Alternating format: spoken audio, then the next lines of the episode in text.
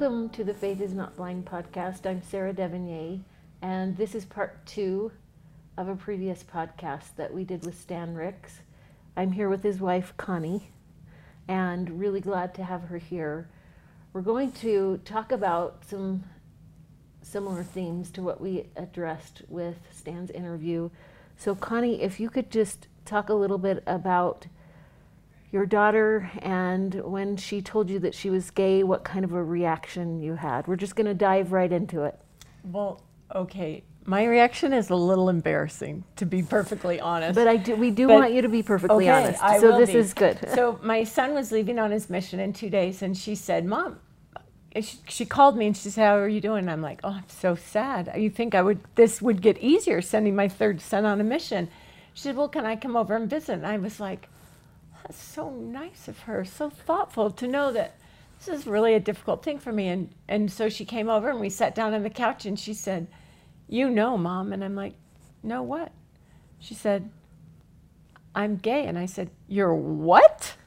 And she said, I'm gay. I'm like, This is the embarrassing part. And I literally said this I want my money back from the Jerusalem study abroad. It did not work, and you did not come on with the testimony. That was what oh, wow. I thought. I mean, I just can't even believe I said that, but that's what came out of my mouth. And she got up and left, and and that was the end of that conversation. That was the end of that mm conversation. And you know, I, I was a deer in headlights. I did not expect that. Yeah, well, I, I, especially with where we're going to go with the conversation, I appreciate that honesty.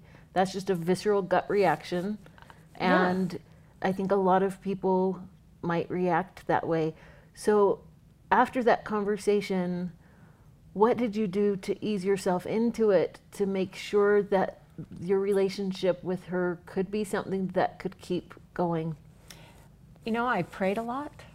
I fasted a lot. I went to the temple a lot. And I had an epiphany one day that changed my heart. And it, I, and I, I thought, I call myself a Christian.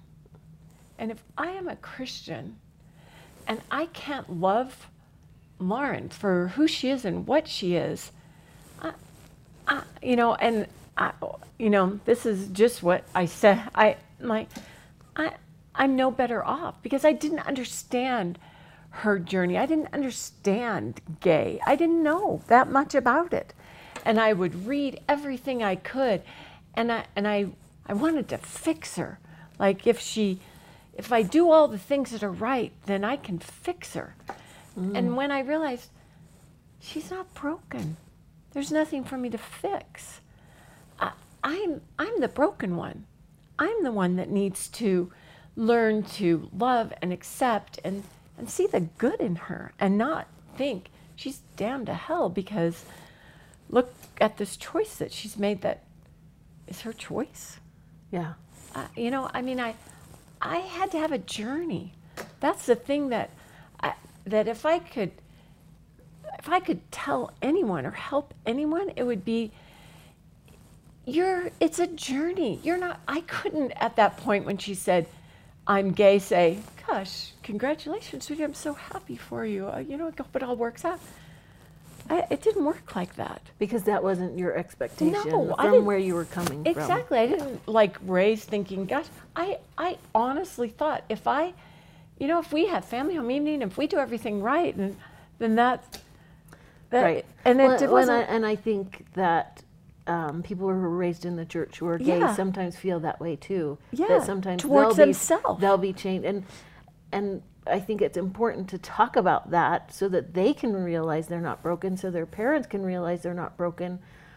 But your relationship probably felt broken. So let yeah. let's talk about what kind of things did you do spiritually and otherwise to nurture the relationship so that it could not only be healthy but but thriving the way that it is now. Yeah, and it is thriving. We have a great relationship right now, and I'm couldn't be happier. But it took work. It took praying. It took. We had to start over, because sometimes I would look at her and I would say, "Who are you?" I didn't know this new person that came out. I had to get to know her again. I had to, uh, you know, not that my old Lauren was gone, but my, I had to, there was a new Lauren, and I needed to learn about her and discover about her and, and want to.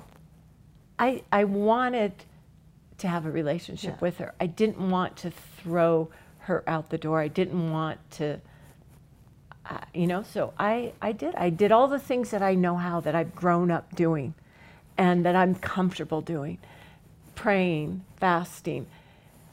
You know, I, I never, I never felt like Heavenly Father's disappointed in me or that I wasn't a good mother mm. or what did I do wrong. You know, I- those thoughts, you know, crept into my head sometimes, but when I, fi- I finally realized, you know, this isn't really about me and mm-hmm. how I look and what people think or uh, this is about my daughter and she suffered so long to the point when she came out and i Right. suffered from the point of her coming out until i realized that it's it's going to be okay Well, and it, it reminds me of uh, what Paul says in the New Testament about the body of Christ, that it became shared suffering. She she had suffered in silence for years, and you didn't know, and so when she told you about it, she was in the middle of it.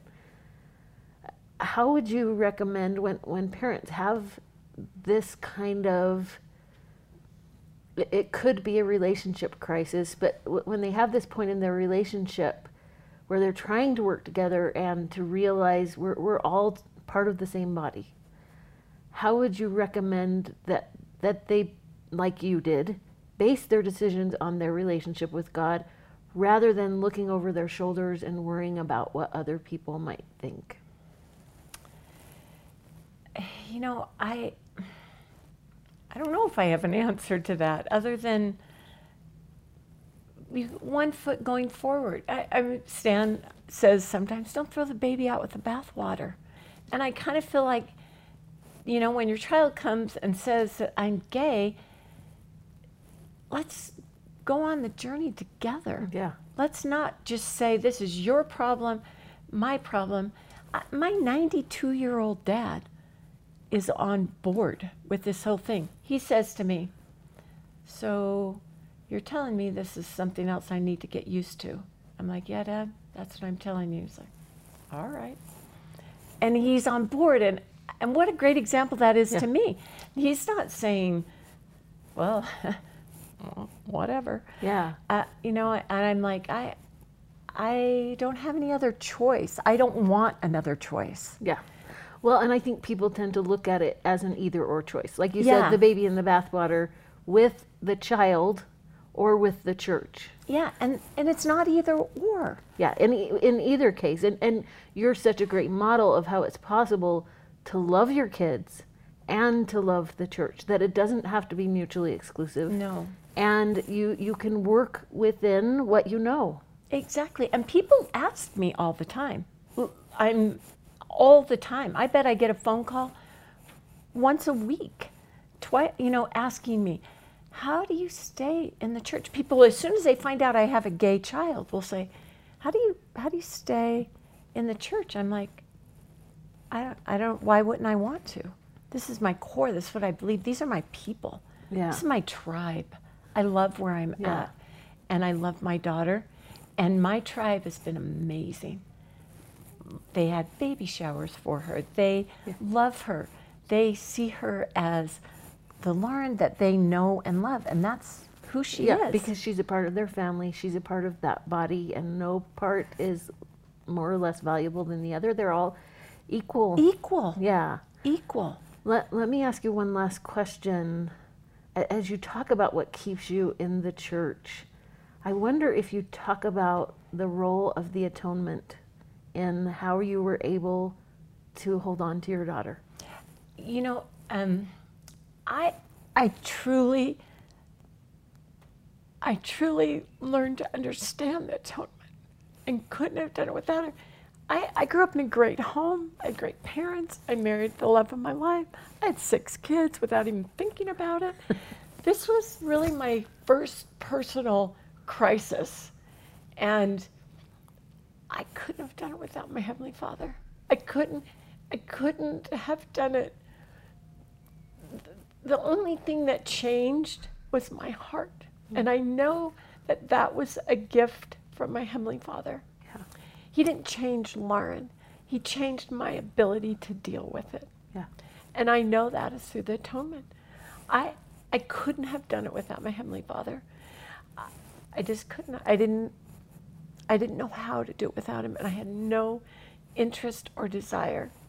I had no interest to stop reading the Book of Mormon or to be angry or to stop going to church, even though I cried through church every single minute. And people probably were like, oh, geez, Yeah. poor Connie.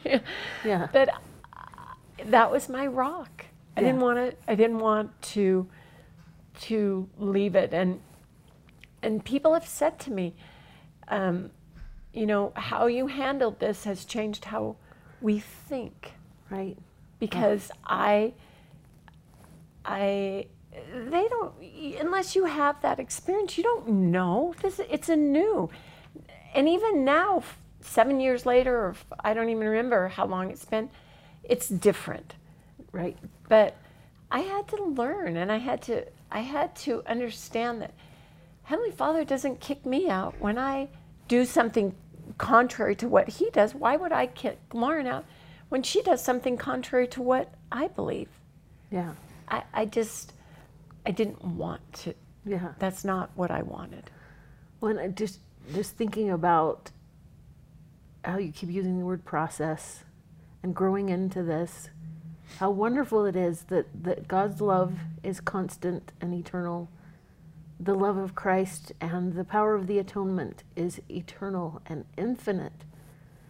And so if we can use our process to grow into that, then he will he will let us He will he's not going to change, but he will allow us to change. And I, and and that and that's the thing that I'm the one who changed, I, and because I changed, Lauren's relationship towards us changed. If I would have remained angry or sad or bitter, that's what our relationship would mm, have been. yeah. And when I realized I have a huge role in this, this is not Lauren's problem. and you had you had to choose to change. I had to choose to change, and I had to choose. I, I, I, that's how I believe everything. I, we choose to have faith. We choose to remain active in the church. It's a choice. It's not that the choice is taken away from us, Yeah. or because the, the, we have two choices. And uh, no, I, I choose. I want this, and I want to make it work with her and her family. Yeah. Well, and that's clear that that your desires are all centered in love. It is. My my bishop was the honestly the game changer. And he would say to me, Connie, your job is to love mm. and the Savior's job is to heal. Do your job the best you can. And I seriously, he would say that over and over to me and I would say, one day it hit me and it's like, wait, all I have to do is love her? I know how to love. That, that's one of my best qualities is I, I, I love I love everyone. And to say, that's all I have to do, and then the Savior will carry and help, I, I- I'm on board. Yeah. I love that. Thank you so much for sharing so much of yourself and, and your journey. Thank you for your sacrifice because other people will benefit. I'm grateful for my journey. I'm not the same person. And I hope I never go back to that person wonderful. Thank you. So, thank you.